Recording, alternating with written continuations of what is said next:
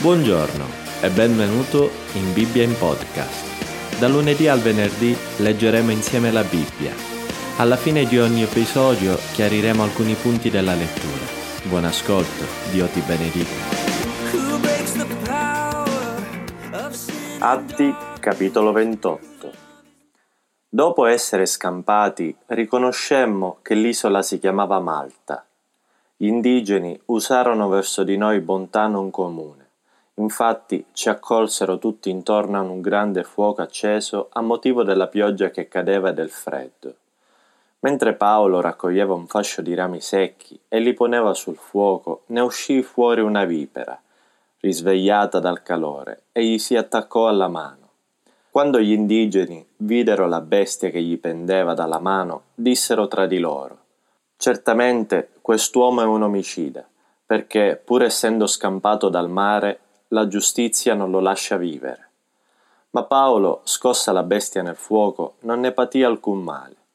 Ora essi si aspettavano di vederlo gonfiare o cadere morto sul colpo, ma dopo aver lungamente aspettato, vedendo che non gli veniva alcun male, cambiarono parere e cominciarono a dire che egli era un dio. Nei dintorni di quel luogo vi erano dei poderi dell'uomo principale dell'isola, chiamato Publio, il quale ci accolse amichevolmente e ci ospitò per tre giorni. Il padre di Publio era a letto colpito da febbre e da dissenteria. Paolo andò a trovarlo e dopo aver pregato gli impose le mani e lo guarì.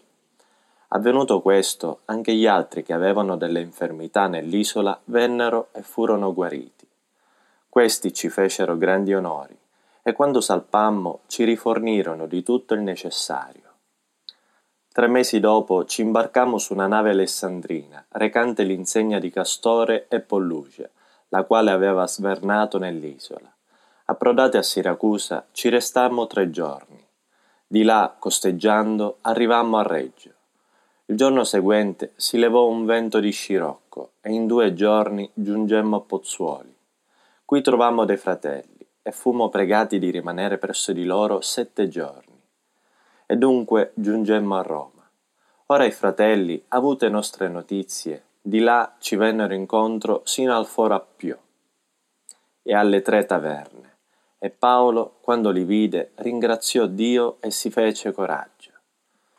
E quando entrammo a Roma, il centurione consegnò i prigionieri al prefetto del pretorio, ma a Paolo fu concesso di abitare per suo conto con un soldato di guardia Tre giorni dopo Paolo convocò i notabili fra i giudei e quando furono riuniti disse loro Fratelli, senza aver fatto nulla contro il popolo né contro i riti dei padri, fui arrestato a Gerusalemme e di là consegnato in mano ai romani. Dopo avermi interrogato, essi volevano rilasciarmi perché non c'era in me nessuna colpa meritevole di morte, ma i giudei si opponevano e io fui costretto ad appellarmi a Cesare senza però avere nessuna accusa da portare contro la mia nazione.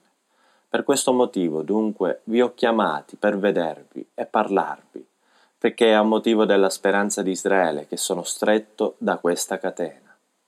Ma essi gli dissero, Noi non abbiamo ricevuto lettere dalla Giudea sul tuo conto, né è venuto qui qualcuno dei fratelli a riferire o a dir male di te, ma desideriamo sentire da te quel che tu pensi perché quanto a questa setta ci è noto che dappertutto essa incontra opposizione. E avendogli fissato un giorno, vennero a lui nel suo alloggio in gran numero, ed egli, dalla mattina alla sera, annunciava loro il regno di Dio, rendendo testimonianza e cercando di persuaderli per mezzo della legge di Mosè e per mezzo dei profeti riguardo a Gesù. Alcuni furono persuasi da ciò che egli diceva, altri invece non credettero essendo in discordia tra di loro, se ne andarono, mentre Paolo pronunciava quest'unica sentenza. Ben parlò lo Spirito Santo, quando per mezzo del profeta Isaia disse ai vostri padri, Va da questo popolo e di, voi udrete e non comprenderete, guarderete e non vedrete, perché il cuore di questo popolo si è fatto insensibile, sono divenuti duri d'orecchi e hanno chiuso gli occhi affinché non vedano con gli occhi e non odano con gli orecchi, non comprendano con il cuore, non si convertano e io non li guarisca. Sappiate dunque che questa salvezza di Dio è rivolta alle nazioni ed esse presteranno ascolto. Quando ebbe detto questo, i giudei se ne andarono discutendo vivamente fra di loro.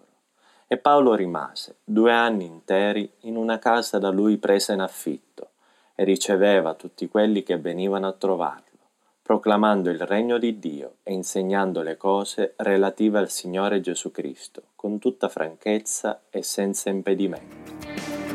This is amazing grace. This is unfailing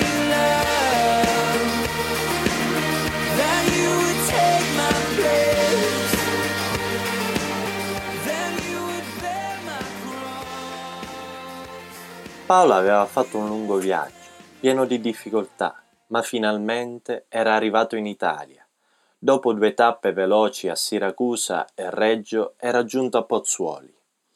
Prima di intraprendere il viaggio verso Roma, il centurione aveva permesso che tutta la compagnia si fermasse una settimana a Pozzuoli e questo permise a Paolo di passare del tempo con alcuni fratelli del luogo.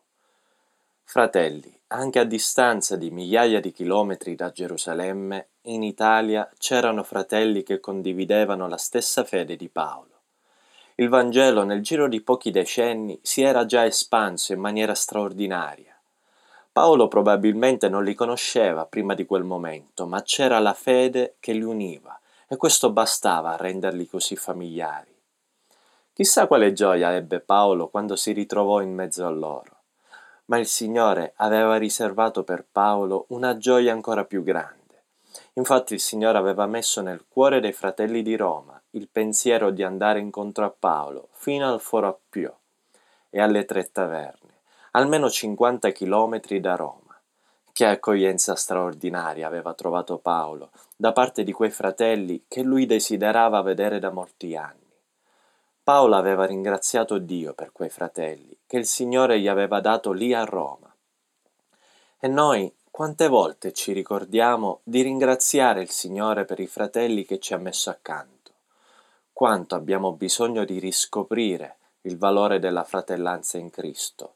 Quanto abbiamo bisogno di sentirci a casa in mezzo ad altri discepoli di Gesù come noi?